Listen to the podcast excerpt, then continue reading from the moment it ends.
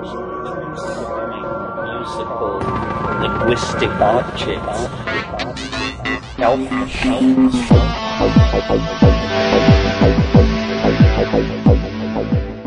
Greetings from Cyberdelic Space. This is Lorenzo, and I'm your host here in the Psychedelic Salon. And today's podcast features a conversation from our live salon last week with Daniel McQueen. Now, several weeks ago in podcast 611, we heard from Dr. Andrew Gallimore, who co-authored a paper with Dr. Rick Strassman regarding ways in which to extend an NN DMT experience through an IV drip. Now, today we're going to hear from Daniel McQueen, who is the founder of Medicinal Mindfulness and is a leader of the Extended DMT research project that is based on the paper by Gallimore and Strassman. Now, during our conversation, Daniel described the preparation and training that is now underway as a small group of psychonauts prepare for a systematic exploration of the state of mind that we experience while under the influence of DMT. And to close this little circle of discussions about better controlling the DMT experience, on next Monday evening, July 29th, our guest in the live salon will be Dr. Rick Strassman himself, whose work is detailed in his book, DMT the Spirit Molecule, and he has a new book out. So if all goes well, I also hope to have Andrew Gallimore and Daniel McQueen join us for that salon as well. Now, tonight, as you know, my guest in the salon will be author and longtime friend of the salon, Eric Davis. Hopefully, uh, you'll be able to join us. But now, why don't you join me and listen in on this intriguing conversation that I had with Daniel McQueen, who is proposing some psychedelic experiments that are, well, they're most certainly on the leading edge of consciousness research. Tonight we are, are, uh, are, we have two guests. One who is a guest here uh, every night for over a year, and that's Kevin, who's calling in from the road like he does. And uh, uh, Kevin is also the one that, that brought us uh, Andrew and, and tonight Daniel McQueen to talk about some of the work that's uh, being uh, pr- proposed and considered and investigated about ways to extend both the intensity and length of a DMT experience if I understand it right. So rather than me talk anymore, uh, uh, Kevin and Daniel, let me turn it over to the two of you, and you guys can kind of guide this conversation for us. So, Daniel, DMT X, as uh, I, I, have a patch here that uh, Kevin Kevin sent me, and he sent one to uh, Bruce Damer, who's been wearing it on his uh, flight suit when he gives talks mm-hmm. all around the, the country now. So uh, the the message is getting out without people really knowing too much about it. So uh, why don't you kind of take it from there and and uh, tell us how you launched into where you're going?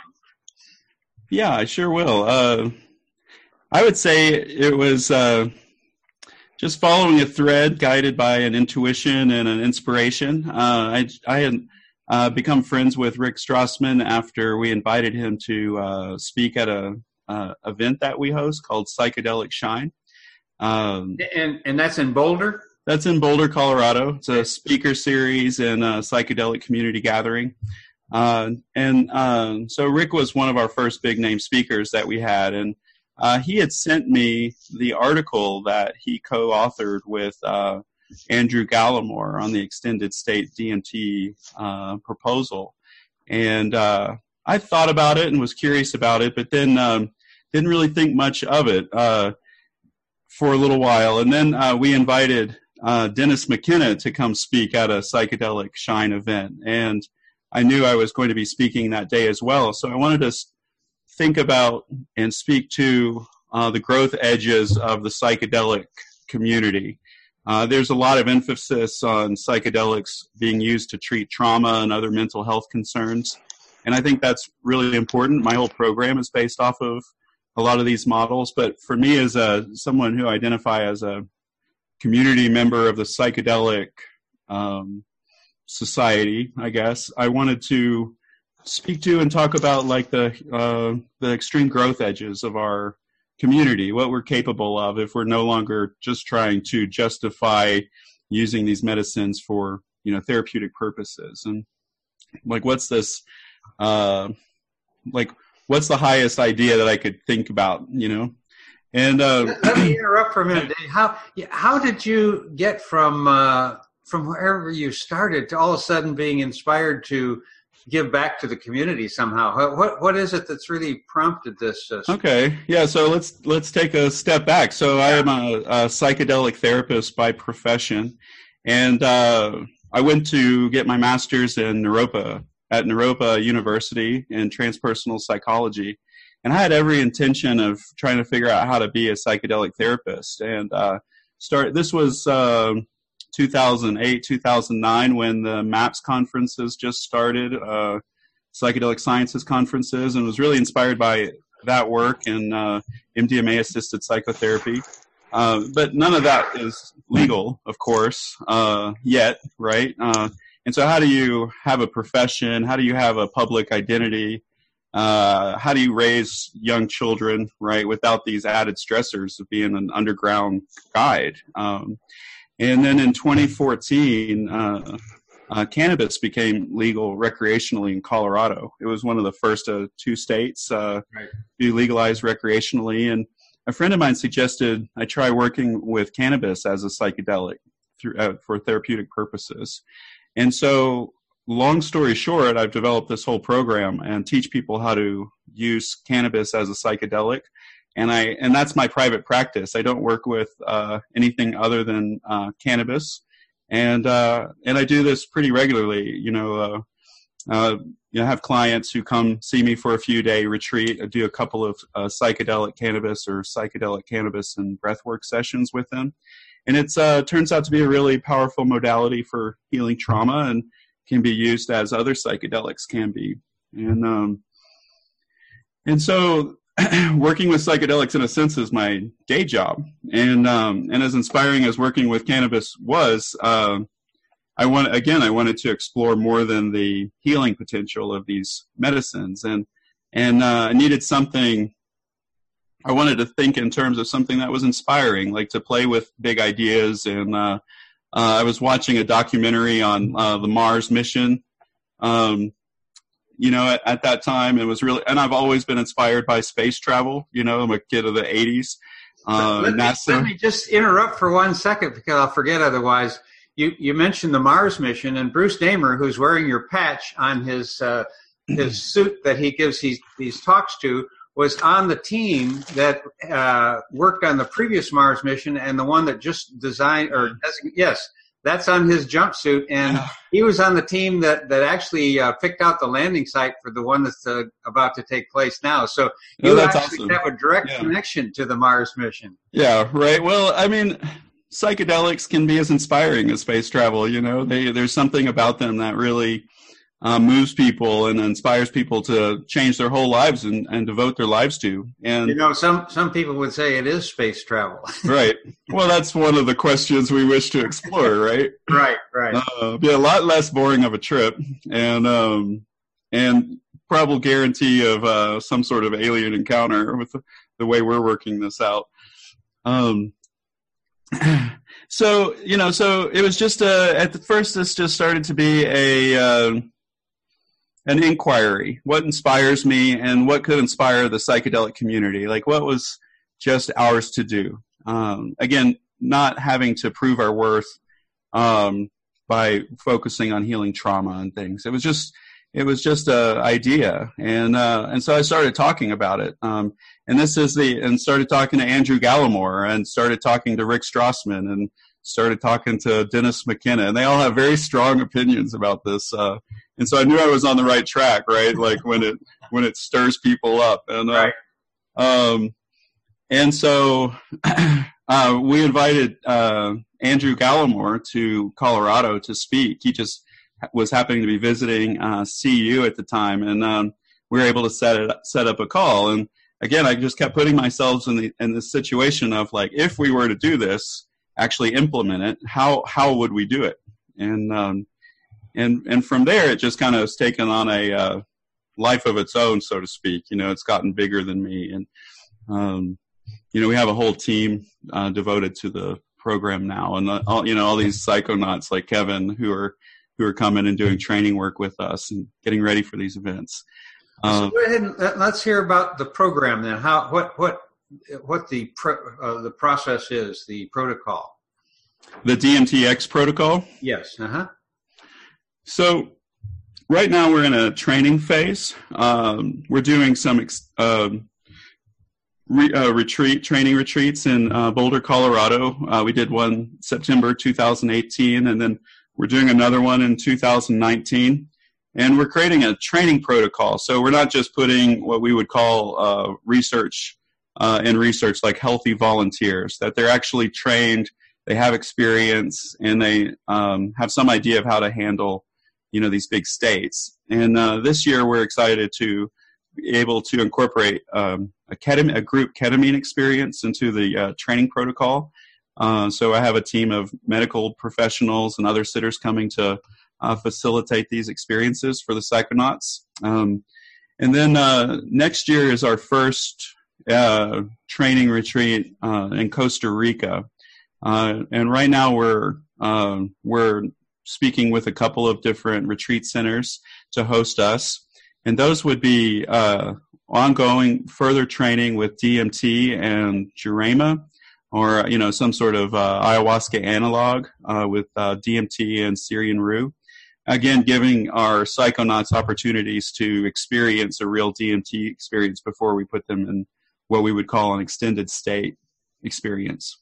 You know, Daniel, uh, something that that I, I, probably have mentioned this to Kevin that that uh, you may want to look into uh, uh personally before you uh, you know think much about it.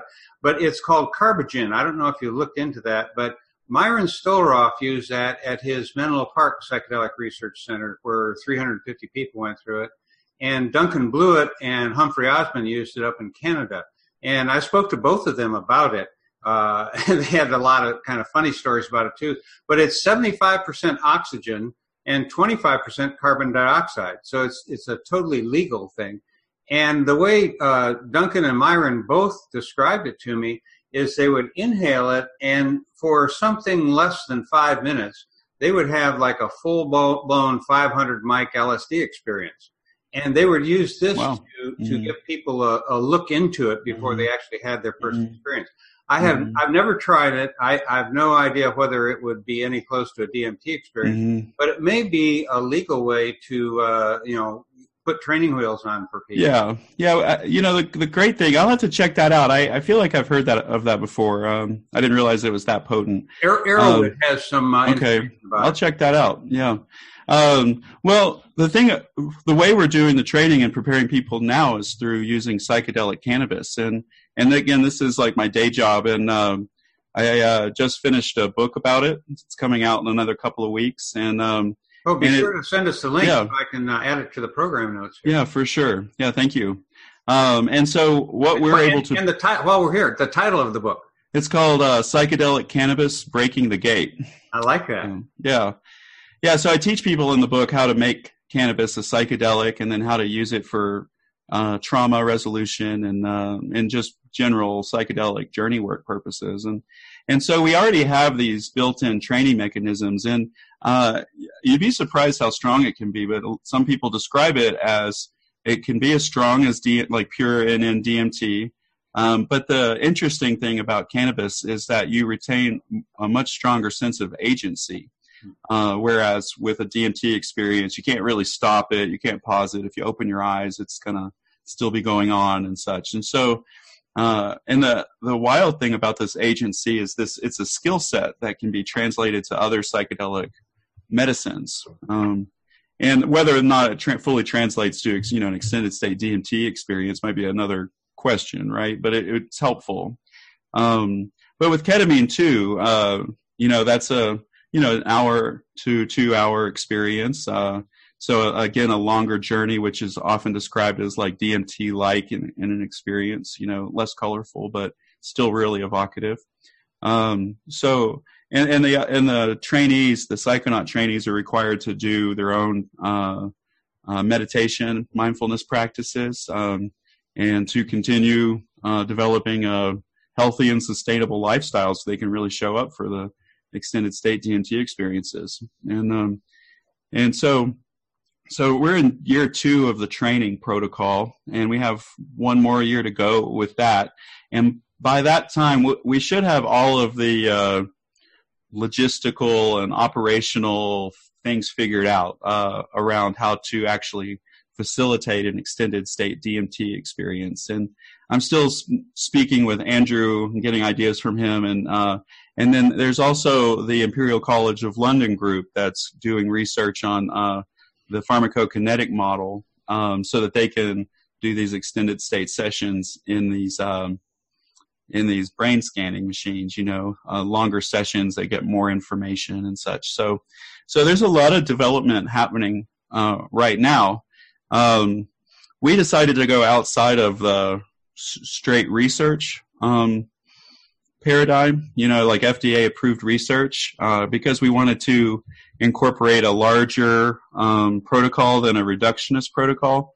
Right. Uh, you know, so you know, again, like what are ideals or uh, concepts or beliefs that um, are important to the psychedelic community? You know, and so there would be like uh, in the in the sessions themselves. I want you to imagine like uh, what I imagine is like a domed room, um, like a Buckminster Fuller dome or something like that. And one of the retreat centers actually has structures like these on uh, on their campus. And um, so imagine a uh, adjustable bed in the middle, like a twin size bed with two sitters on each sides of the bed to hold space for the person. So uh, direct, you know, personal contact there. And then behind the person, though, would be the uh, what's called a uh, targeted infusion pump um, and all of the medical equipment. So there would be, uh, you know, health monitoring, EEG monitoring, uh, heart and blood pressure monitoring, all of that. Um, and then a lot of like psycho uh, psychotherapy support before and after these experiences. Um, and the protocol that I'm leading to now. So imagine you would go, you would uh, facilitate a, DM, a regular injected DMT experience, uh, which would be a reproduction of Strassman's original research. Um, and and the reason the person would then gain experience, right? Dip more than dip their feet into the experience, right? They'd have a full DMT experience. Um, and, but we would how, how, how long would that first one be?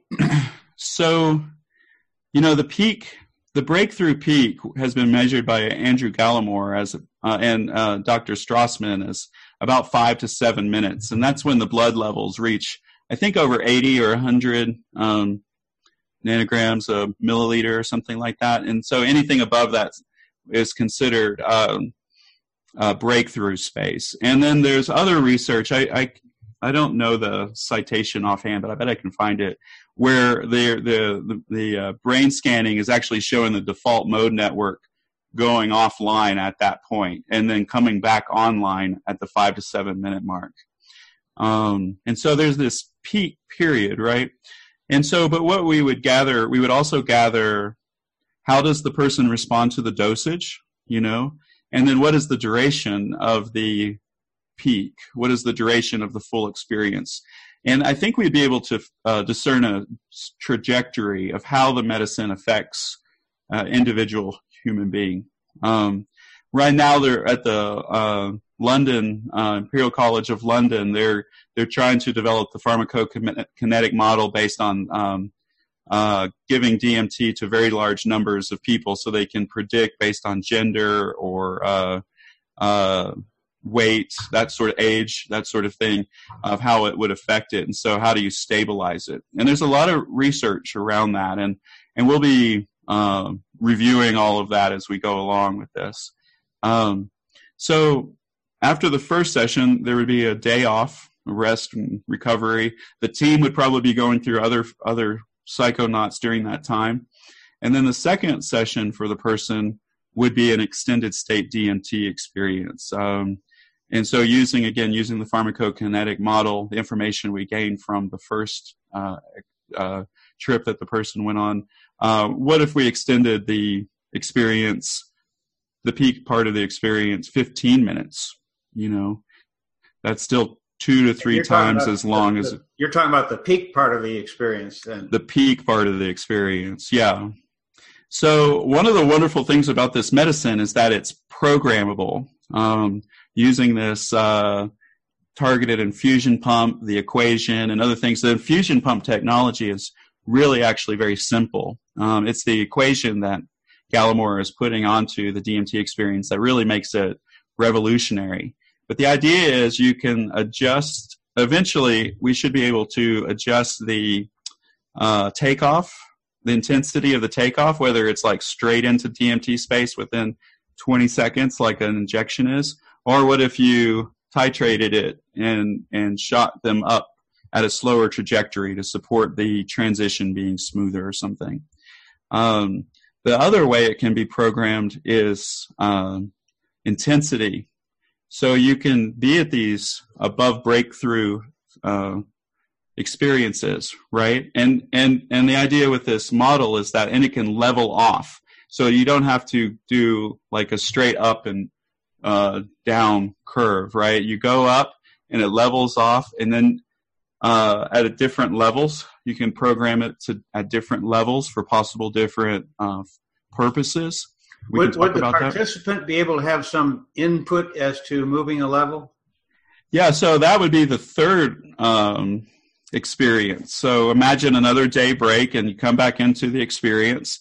So imagine a person being put into the breakthrough experience for however long. You know, again, like uh, again, we're we're talking like even 20 minutes is right four times as long as a yeah. regular DMT experience, right? So, uh, so what does it look like to step into that safely? And um, so, and then you would dial it down. Um, they could then come back out of the breakthrough space, but still be in a DMT state.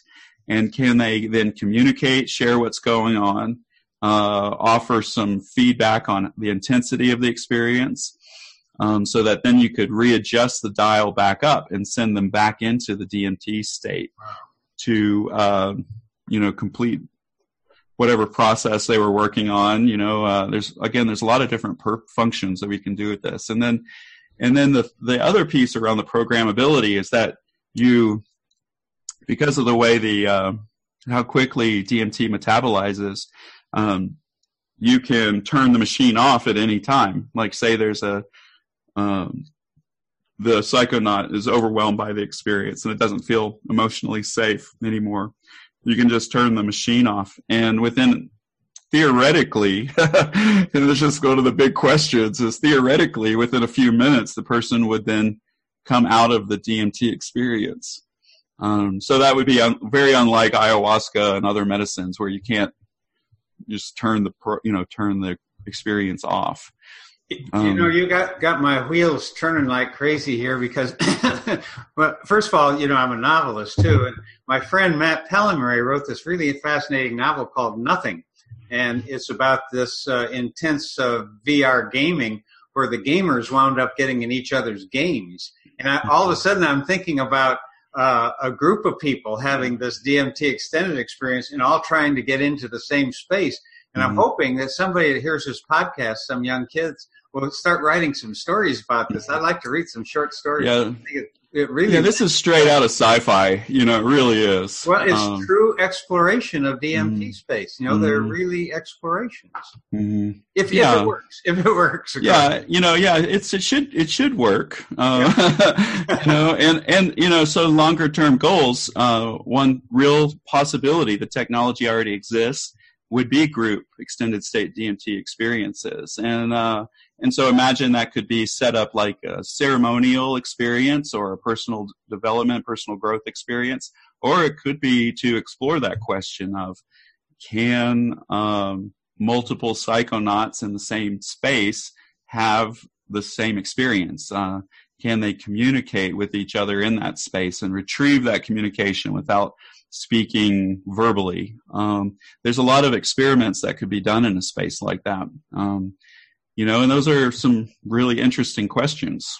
You know, I, I I'm appreciative of the fact that you're you know taking the time and energy and going out sort of on a limb to uh, push this forward because I've just finished reading a book called A Terrible Mistake, and it's about uh, the the murder of Ken Olson, the CIA guy in 1953 that was thrown out of a 13th story window, and uh, he was going to expose the fact that the CIA had uh, had done had dosed a whole city in mm-hmm. France to uh, with LSD and people died and uh, and anyhow, the, what I'm getting to is this, if you read this book, that was just the tip of the iceberg. The CIA and the mm-hmm. military intelligence did so many things. Uh, we're talking about thousands of experiments in mm-hmm. military hospitals and prison, and this this a group DMT uh, exploration is not out of the realm of believability that they could be experimenting with this. And mm-hmm. so I think it's really important to have uh, us civilians mm-hmm. looking at things like this too, because you know when you think about what could be done, you were just describing a, a, a possible group experience, but that could also be used in, in a negative way, you know, to mm. precondition people, because that's what the CIA was trying to do mm. with, with LSD, and it failed miserably as people mm. started thinking for themselves. But you know, yeah, yeah, you know, and that's again one of the other um, things of like, uh, you know, not being just a research experiment or or program, but what can we do around um, conducting a exper- expedition. We're calling it more of an expedition than a research program,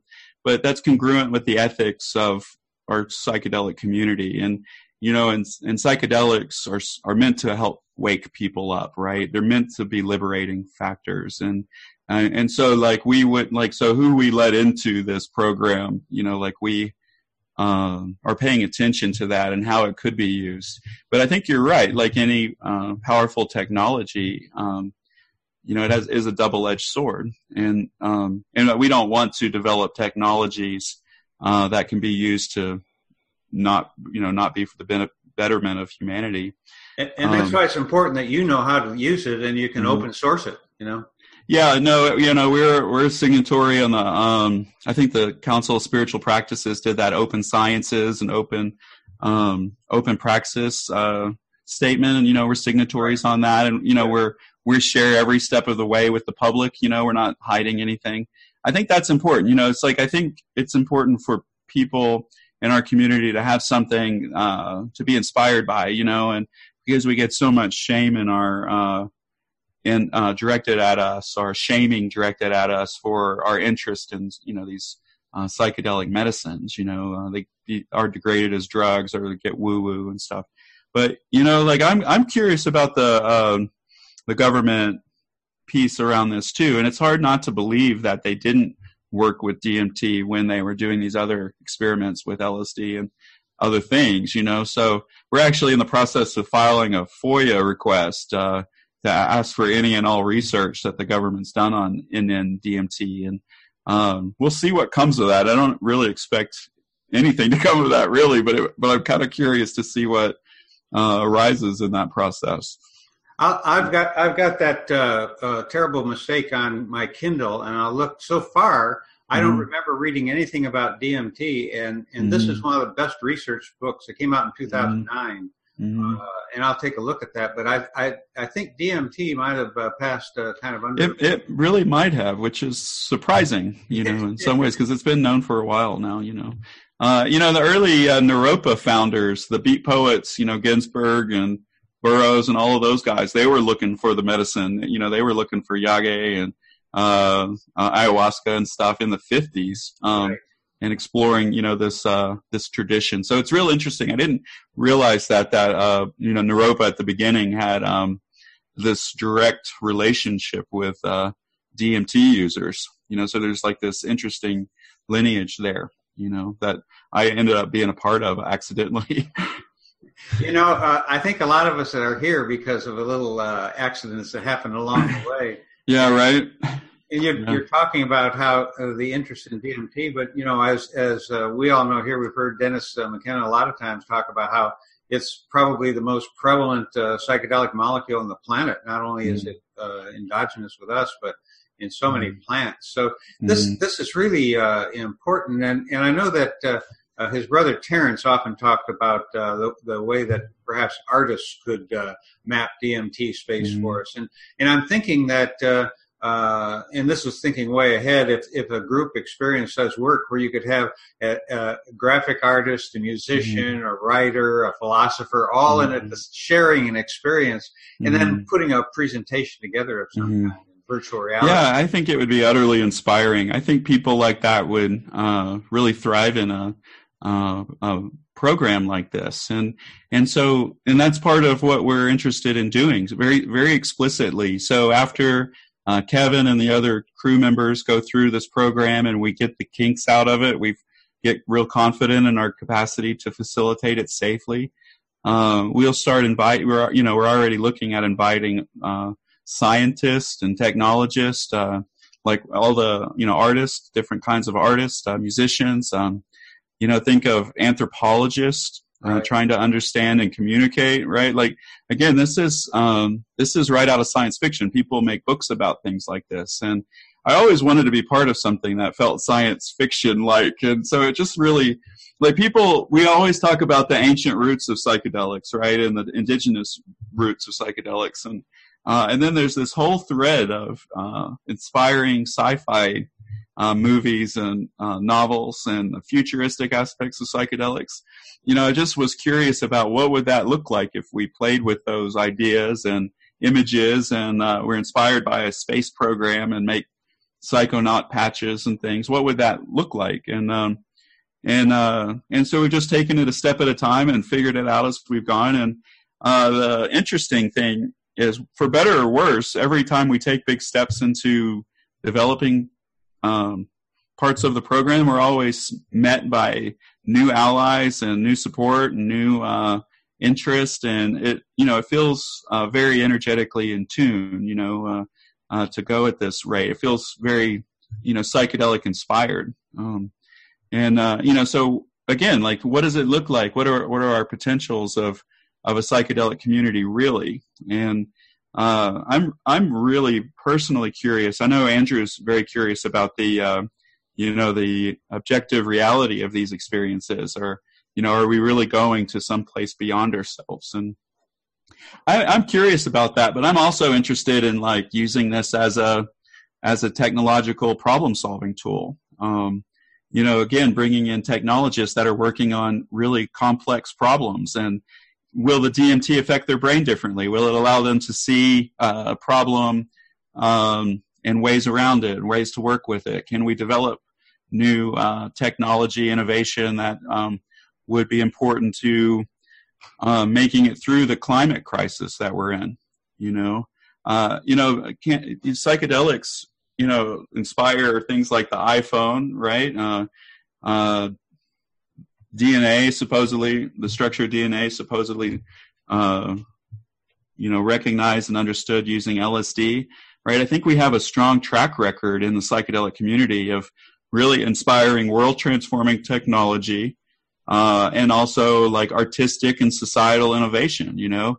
And the question with this program, like literal, like the program itself, like the machine and everything, is that what if it's then possible to dial in the experience at a certain mind state? Maybe it's sub peak, right? Or just above breakthrough or somewhere in there. And they can re- hold on to that space, be in it in a stabilized manner, and figure some really important things out. Um, you know, I'm I'm really curious to see uh, what could come out of uh, a program like that if we did that over and over again. But Daniel, t- tomorrow, if you would send me an email to remind me of what I'm going to ask right now or going to mention, uh, I sure. want to put you in contact with, with James Fadiman, Jim Fadiman. Sure. He, he yes. was a psychologist that worked with Myron Stolaroff at the Menlo Park Clinic. Mm-hmm. And unfortunately, all those records were destroyed, but they, they had 350 people go through there and and their whole purpose was to see if it could enhance the creativity mm-hmm. of the mm-hmm. people who went through there. And they mm-hmm. had a mm-hmm. training program. They're the ones that used the Carbogen too, and they went through a mm-hmm. training program. And so, while you know, I'm, I do not expect Jim will jump in and say, "Oh, yeah, this is a great thing to do." Yeah, right. I yeah. think he would be willing to share with you some of the protocols they use to uh, enhance productivity, to measure the uh-huh. difference, uh-huh. and things like that. I think yeah. it'd be a good contact for you. So, yeah, that would be great. If you'd give me a bump tomorrow and remind sure. me, I'll, I'll connect the two of you. Yeah, for sure. Yeah, I'm, you know, I've read Fadiman's book and, uh, you know, using microdosing LSD for, you know, creative problem solving. I mean, these are, these are happening all over the place right now, you know, and they're being used in like, uh, unofficially used in, um, corporate structures to, um, engage in complex problem solving when it comes to coding and science. Well, You I- know, so I it's was- already happening. I, I, I was uh, microdosing when I was writing code back in the 90s, and uh, a lot of people were. And there are major corporations in Silicon Valley now that are have full time staff members that are teaching people how to microdose. So, you know, the internet and computer revolution wouldn't be here without it. And now Mhm. it's time for uh, uh, an inner revolution too. And Mm, and there's a lot of healing that really needs to be done and, and can be done.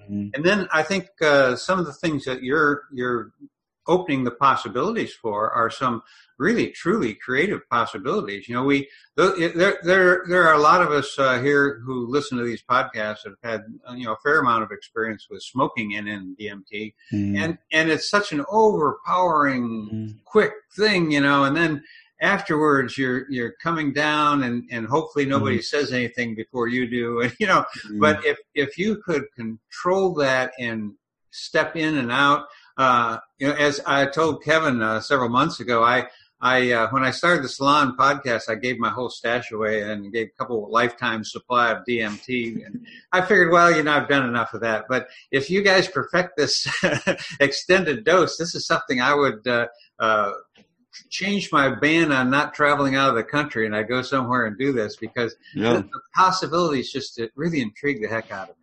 Yeah, it intrigues me too. I have to admit. Yeah, so you're more than welcome. We'd love to have you. And uh, How, I how many how many people are you tr- attempting to train right now? uh, right now we have a team of about, um, I think we're at uh, ten or eleven um, psychonaut trainees, and um, and uh, they've been in the program for about a year. I recruited them last summer and uh, spring, um, and they've gone through the one DMTX. We call them DMTX training retreats. So they've gone through DMTX one, and we're about to go through the DMTX two. Um, and that's a you know, there's only so many. You can't only do one person work with one person at a time. So there's real time constraints and Right. like bringing in too many people. So uh, so they were all assessed um, based on uh, their age. We we're only working with people over 30. It's one of our uh, at least in this beginning phase. We want to we want people to uh, have some life experience behind them uh, who have done medicine work before. Uh, and then they've gone through like a regimen of different mental health and safety assessments, physical safety assessments. Um, and then they're going to go, and that's going to step up every step of the way um, to the point when they're like preparing for the extended state DMT. Uh, you know, they're real uh, mental health concerns that we want to pay attention to and physical health concerns. Um, so we want to make sure that everybody is ready for the experience and we take um, safety and psychological safety very seriously. Um, so, so I get to hang out with these. It's a really cool group of people. Uh, uh, you know, pe- like imagine people who are stepping up to this idea. It's like, you know, the the typical response is, you know, I have two feelings happening at the same time. One, it scares me to death, and two, I want to go first. and uh, so we'll there'll probably be a a coin toss or something to see who gets to go first. You're looking for your Neil Armstrong, huh? yeah, yeah, right. Well, and so that's part of was part of the assessment is like people who can articulate the experience, who can share the experience, who can speak to it in a way that's uh, um, you know inspiring but not uh, ungrounded, you know, um, and uh, and be able to retrieve um, relevant information, you know, uh, at the very least to benefit their own lives, right? Like um, that's that's a good enough goal for anybody going through the program. Um, Well, in in my opinion, you have a good one with Kevin. You know, we've known him for over a year now, and and uh, Kevin, he was saying all those good things about you. Uh, you how, how about you speaking up a little bit here tonight? Oh man, what do I say? It's uh, it's been an adventure so far. I can say that. That's for sure. I, you know, we don't want to press Kevin because he is driving on, on a freeway, and we can see Yeah. the traffic going by. One night, one night, Daniel, right after we got off, uh, a tornado went right behind him and uh, had a close call. So yeah, I heard we about don't that. want to distract him Yeah. if we can help it. But Yeah, Kevin, for if you sure. want to say anything, just hold your hand up and I'll, I'll click you in. Yeah. Yeah. you know, so you know, one of the things that the all of the psychonauts have had to engage since the last retreat and since this one is coming up is a lot of uh, significant life transformational experiences. And you know, psychedelics can elicit these processes, and uh, and and it requires um, engagement. You know, like uh, these medicines affect people in life transforming ways, and so part of this whole process is is like working with people as they go through these transformational experiences in their uh, personal lives, their work lives. People have moved and uh, changed jobs, uh, relationships, um, gone on uh, extended spiritual requests and such.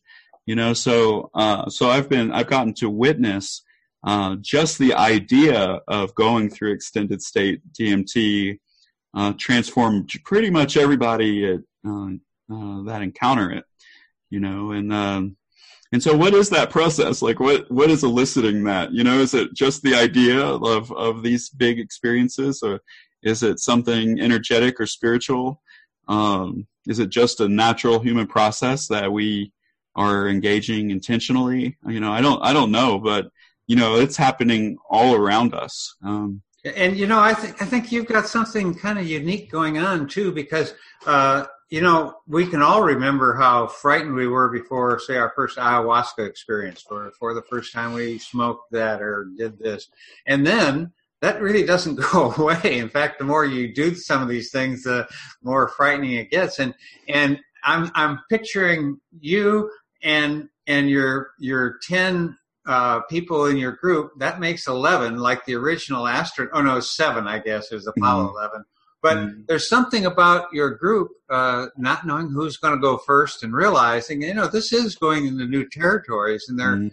They're breaking new grounds. There's some sort of a repertoire that's that's growing in your little mm. community, and and I hope you're documenting this and, and taking some videos and, and getting people on, on video and audio because you you know this may turn out to be nothing. Let's agree with that, but let's also sure. say this could turn out to be something really. Uh, ch- life changing for many mm-hmm. of us. And I, I hope you're documenting because the history yeah. We're doing is important. I think. Yeah, you know we've we've done some documentation. I wish I had done a little more from the uh, first retreat. So I'm gonna uh, uh, fix that and make sure we have a camera there most of the time. Good. Uh, and do interviews with the psychonauts and uh, team members and such because uh, I think it is important and um, you know, again, acknowledging that, uh, you know, that there is a significant chance for difficult things to happen. And that in some ways is part of the process. And like in, in space travel, you know, this idea of like crisis isn't something, it's not an if, but it's just to extend the time frame out. It's a matter of when, right? Like you have to, uh, train for the, um, up, you know, the opportunities that present themselves that require really showing up. And, you know, I, I, have to do that in my psychedelic therapy practice. Uh, and when they're held the right way, they're the most transformational and healing experience of someone's life. And, and so, you know, really, I'm trying to take it a step at a time and not be, um, uh, pulled in by the light of inspiration where it sweeps me off my feet, you know, and that's again why we're taking it, you know, trying to take it a step at a time. Um, before uh, I, I was going to, I want to shift and talk about your, uh, your book in a minute. But before we, we shift to uh, psychedelic cannabis, let me uh, invite anybody that would like to, uh, you know, ask a question or something right now. You could, uh, I think you click the participant button at the bottom and you can raise your hand. Or if I can see you, you can go like, oh, okay, here, let, let me uh, unmute you here. Go ahead, Moons. Oh, hi, Lorenzo. Hello, everybody. Hello. Um, we have friends in common. Matthew Pallamary. I've been on KMO's uh, C-Realm podcast, and I have listened to every single one of your episodes. Um, I just want to, it's just a total privilege to be well, here. Listen, you sound like you're coming from Texas with that accent. Is that right? no, born in England and um, Had a very conventional life, Cambridge University, TV, radio, breakfast TV, saw behind the veil, saw all the lies being told to everybody, and was dealing with PTSD that went undiagnosed. And then um, a friend of a friend got slipped uh, DMT at a party without any kind of precursor. He had a terrible experience. I woke out of it with kind of things in his body and did a nine stretch in prison. That's a long story. And a friend contacted me and said, I know you lucid dream and you have psychic episodes and all this sort of thing. Anyway, have you ever heard of DMT? And I went, no, I've never gone near psychedelics because I have a psychedelic life anyway. Really, there's a lot we could say about that. Psychedelics on the natch is how life has been for me. And so I never thought I'd get anywhere near psychedelics. And then because my friend needed help in a kind of shamanic way, um, not to call myself one, but in a kind of shamanic mindset, I then researched Terence McKenna and everything to do with psychedelics extensively, which meant listening from very first of your podcast, psychedelic thinking, which I love and have shared with many Thank people, you. all the way through everything. And then that led me to the conclusion there was no way that I couldn't, you know, couldn't experience this for myself. So I ended up helping the guy in prison like clear what was going on with him, um, and have been very, very, very, very fortunate to have my life saved essentially from long-term trauma PTSD with microdosing psilocybin, mm-hmm. DMT, full journeys, ayahuasca, others.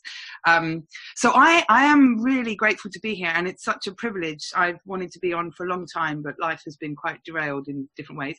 I am really interested to hear about the legalities. I'm here in Australia, born in mm-hmm. England, have friends um, who are psychedelic uh, sort of therapists in England, despite the fact that it's not legal. I'm sat here in Australia where there is some movement, psilocybin research going on in Victoria or other places. Um, from what I gather in the States, MAPS are doing incredible work. Mm. MDMA assisted therapists are kind of getting trained. What, where, where does things stand now? Because I'm a performance poet and I jam with bands and things, and I'm always sharing psychedelic tales and um, experiences on stage with for audiences, and that's a kind of safe kind of safe way to do it um, mm. because somehow it's not. I guess maybe maybe even believe that I'm speaking truth when I'm doing it.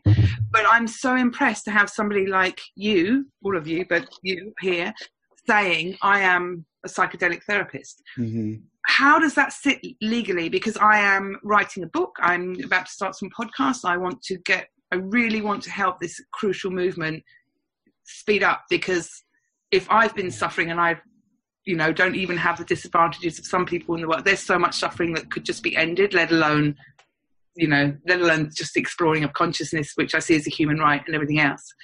So how, I'd love to just have some, sure. some feedback on the legality where the state of play is, as far as you know. And mm-hmm.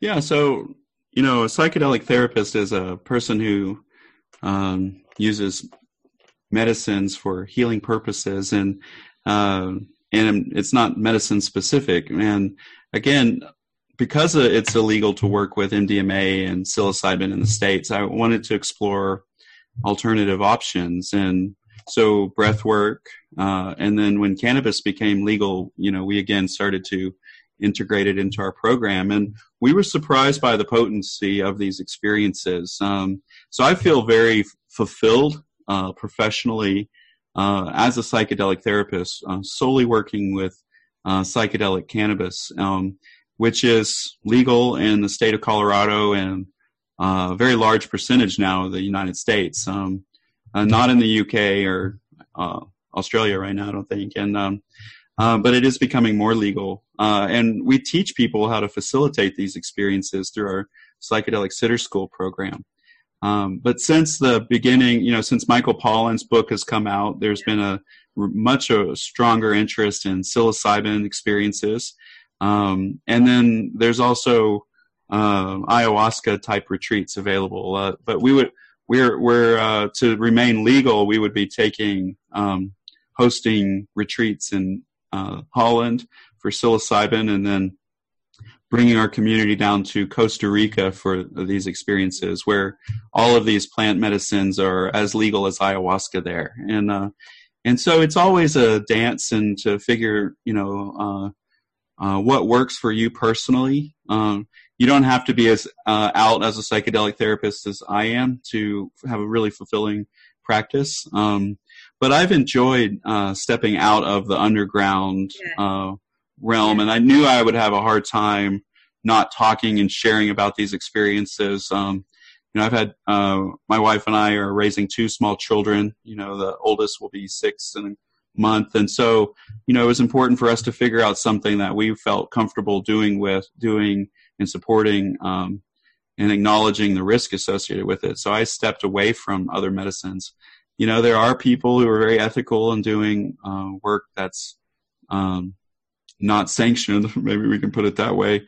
Uh, and you know, it does require a significant amount of um, professional ethics and um, discernment. You know, to stay safe. And and sometimes the people that we want to work with, uh, you know, we don't have the institutional support that we could that we really need to help them. And um, and so having a discerning eye and who who if you're at your level of skill and your specialty and uh, trainings and all of that to stay within these, um, you know, those boundaries of, of support and care. And, um, and it can be a very fulfilling, um, profession, you know, like this is really the best job I've ever had, you know. So with the DMT specifically, with what you're doing there, that, so that would be outside. So the actual DMT would be in uh, Costa Rica, and uh, oh, and so we've done some preliminary legal research around that around that question, and also have interviewed other uh, like ayahuasca retreats and things about the legality of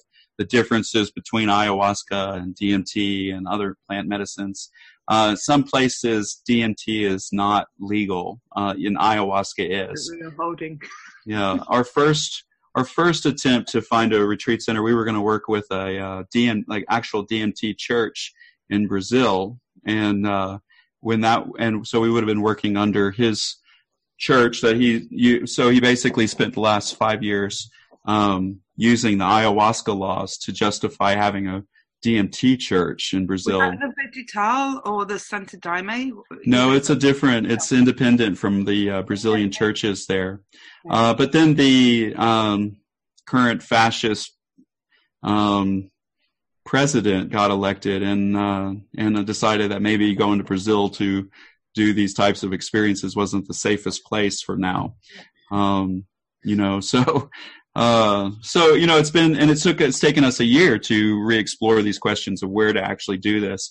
You know, so even if it's legal, there's still questions around um, like uh, traditional religious communities and ayahuasca communities might not be interested in this because it's uh, not within an indigenous framework, right? And uh, uh and there's a lot of questions and debates around these things. I'm, I'm personally interested in it because it's not it doesn't have to be um, within a religious framework you know uh, um, you know so that felt important to me. And another reason why i work with cannabis because uh, like uh, you know there's no cultural appropriation in the same ways as uh, with like using ayahuasca and things for research. So um, so that's you know so this we want to be able to speak about all of what we're doing. So the legality of it has always been a um, high priority so that we can remain open about what we're doing uh, that doesn't mean it's not edgy, um, but it is um, legal. Uh, the other way we're making uh, adding extra protections to our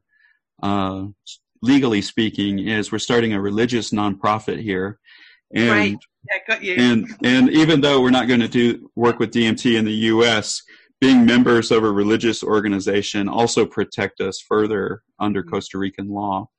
Um, and so the religious nonprofit will be about consciousness exploration. It won't be a, you know, a belief system organization. So, so those are some of the ways that we're working with the uh, legality of it right now. May I just say, I know I've, can may I just um, add one more thing that may just for sure. Your- yeah, go ahead. Go ahead. Thank you so much. Thanks, Lorenzo.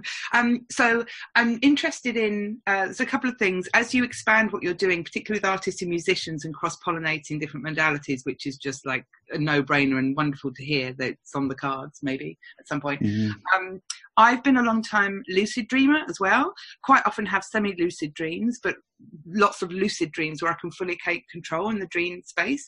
Um, this has led me to seek out other people that do, and that's just a natural thing. Um, it's really good to meditate lucid dreams. Uh, that's kind of like the most amazing thing, one of the most amazing things to do. So I'm interested in the natural levels of DMT in an individual. Um, for that kind of reason, um, and also because I don't, I'm trying to remember the name of this guy, Caesar Moore, I think his name is. Um, I, I went to a sound journey on a community I was living on, which was a kind of medicinal community here in Australia. And we had a guy called uh, Caesar Moore, I think his name was. He came and he had profound um, kind of physical and mental overwhelm for the first sort of 15 years of his life in Queensland, although he was a genius with music, but his family saw that as he was possessed um, instead of it being a talent. And they put him on the waiting list to be put into a mental asylum. And when he turned 15, he was about to get put in. A family member gave him a couple of hundred thousand, just said, Run. There's nothing wrong with you. You're just a genius, but you need to get out of here or you'll be put into an institution. So that started his life where he just literally went on the run and started spending time with different indigenous tribes around the world, including a particular tribe, and I can't remember where, um, where they would um, go about their daily business in the waking life, supposedly this waking life. So they'd chop wood and they'd make fires and they'd do all of that. And then at night, without the aid of um, hallucinogens, they would all sleep together in the same space and lucid dream together. Mm-hmm. And that was where they sat around and talked and actually communicated that way in the dream state lucidly mm-hmm. without the use of herbs. And so this is a very interesting thing because from that experience, Caesar Moore became kind of a, bit adept in this. And when he came back from travels and was safe from being incarcerated, having played lots of musical instruments, he would do DMT journeys for people with music. But he also encountered ayahuasca himself for the first time. Now, he sat with a one on one practitioner who said this may help you with the physical kind of anomalies. And he drank um, the normal dose, no response few times the normal dose, no response. It wasn't until they continued. In the end, it took 12 times the normal amount of ayahuasca, i.e., DMT, the active, for it to have any kind of effect on him. So This is very interesting because his particular abilities and the fact that he was able to lucid dream with this tribe just from being in their presence, of, of that's what they did. Um, and then it took 12 times the amount of normal DMT for him to have an additional kind of mm-hmm. experience.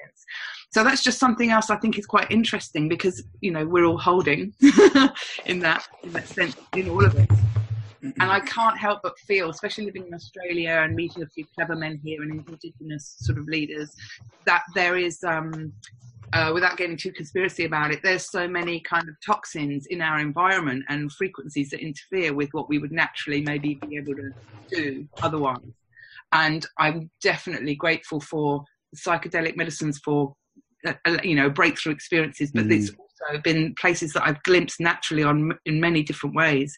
Sure. Well i think this uh, you know there are natural capacities uh, that humans have and some of us are more sensitive to these capacities than others. And what we play with is that these are skill sets that can be developed and you know mindfulness skill sets um, uh, inner journey work skill the ability to navigate an inner space and to do things in that space to relax tension in the body. Um, but you know, some people uh, neurologically DMT doesn't affect them at all, and um, you know, I know people who uh, who can smoke DMT and it just doesn't do anything to them, and um, you know, so we all have these uh, unique neurologies uh, around these things, but these are natural human uh, capacities that um, can be reached without these medicines. And there's a lot of evidence now that uh, shows that maybe endogenous DMT like molecules, including NN DMT, are being released in these experiences. Like, um, you know, breath work uh, yeah. uh, might have a um, some sort of DMT, endogenous DMT release associated with the experience. Uh, so these are not unheard of, and and so these are, you know, this I guess is just the 2019 technological way to explore possibilities of group states experiences you know um, yeah thank you for your question. Yeah. thank you for allowing yeah. Uh, we're about out of time here, Daniel, but I am intrigued about the book that you have coming out uh, psychedelic yeah, cannabis, and and uh, I can't wait to read it myself. And I'd also like Thanks. to invite you to come back uh, here on the podcast to uh, talk about it once it's uh, published, because uh, I have had some very psychedelic mm-hmm. experiences on cannabis, and mm-hmm. and but it, they've they've never been like organized very well. I, I, didn't really know what I was doing, and mm-hmm. I would love to learn from somebody mm-hmm. that's really given it some thought and some has some background. So I hope you'd agree to do that. Yeah, I'd love to come back. This has been a lot of fun. And, good, um, good. Yeah. Well, Uh, Kevin, again, I want to thank you for uh, putting us in touch with uh, Daniel and Andrew, and and in uh, two weeks when we have Rick Strassman on, uh, maybe we can get you all back. But yeah, I'd like to get on that one if we can. Okay, That'd sure. be great. Be sure that you get the link. And That'd be great. Uh, then definitely uh, about your book as well. I, I'm anxious to uh, read that. So I think we've got Mm. some uh, fun times ahead of us. So Yeah, I'm looking forward to it. Should be published any week now, so I'll I'll send you the info when I get it. okay, great. And Mm-hmm. and everybody, I, I appreciate you being here tonight. Thank you so much. And uh, un until next week, by the way, Eric Davis is going to be here. So I hope you show up for that. Uh, he's the guy that uh, he's not only a friend that helped me start the uh, Palenque Norte lectures, but he's the one that did the last interview of Terence McKenna. Uh, he's a good friend of Terence's, so we can talk about that. Anyhow, until next week, keep the old faith and stay high. You're listening to the Psychedelic Salon, where people are changing their lives one thought at a time. For what it's worth, I did conduct a search of the book that I mentioned about the CIA's psychedelic research, and I searched to see if they did any research on DMT. The book that I'm referring to is called A Terrible Mistake by H.P. Albarelli and is the most detailed account of MK Ultra and other such CIA projects that I've ever found. As I said in the podcast, this book provides an, well, an extremely detailed account of these experiments, and yet there isn't a single mention of DMT in it. Of course, this doesn't mean that the US government isn't still secretly conducting ongoing psychedelic experiments on both witting and unwitting persons. You know, at one time we thought COINTELPRO went away, but now we know that the government is still planting informers in most activist organizations. Seems like these tired old white men just can't seem to break their bad habits. But hopefully, the private research project that we just learned about will be able to stay a few steps ahead of Big Brother's attempts to find better ways in which to maintain the status quo of the default world. Personally, I have to admit that I don't really hold a belief that the machine elves Terence McKenna talked about are actually real entities. But on the outside chance that they are, well, then I'm all for reaching out to them for a little help from our friends. Assuming, of course, that they actually are friendly. and I'll leave you to ponder that thought until we meet again. So, for now, this is Lorenzo signing off from Cyberdelic Space. Be well, my friends.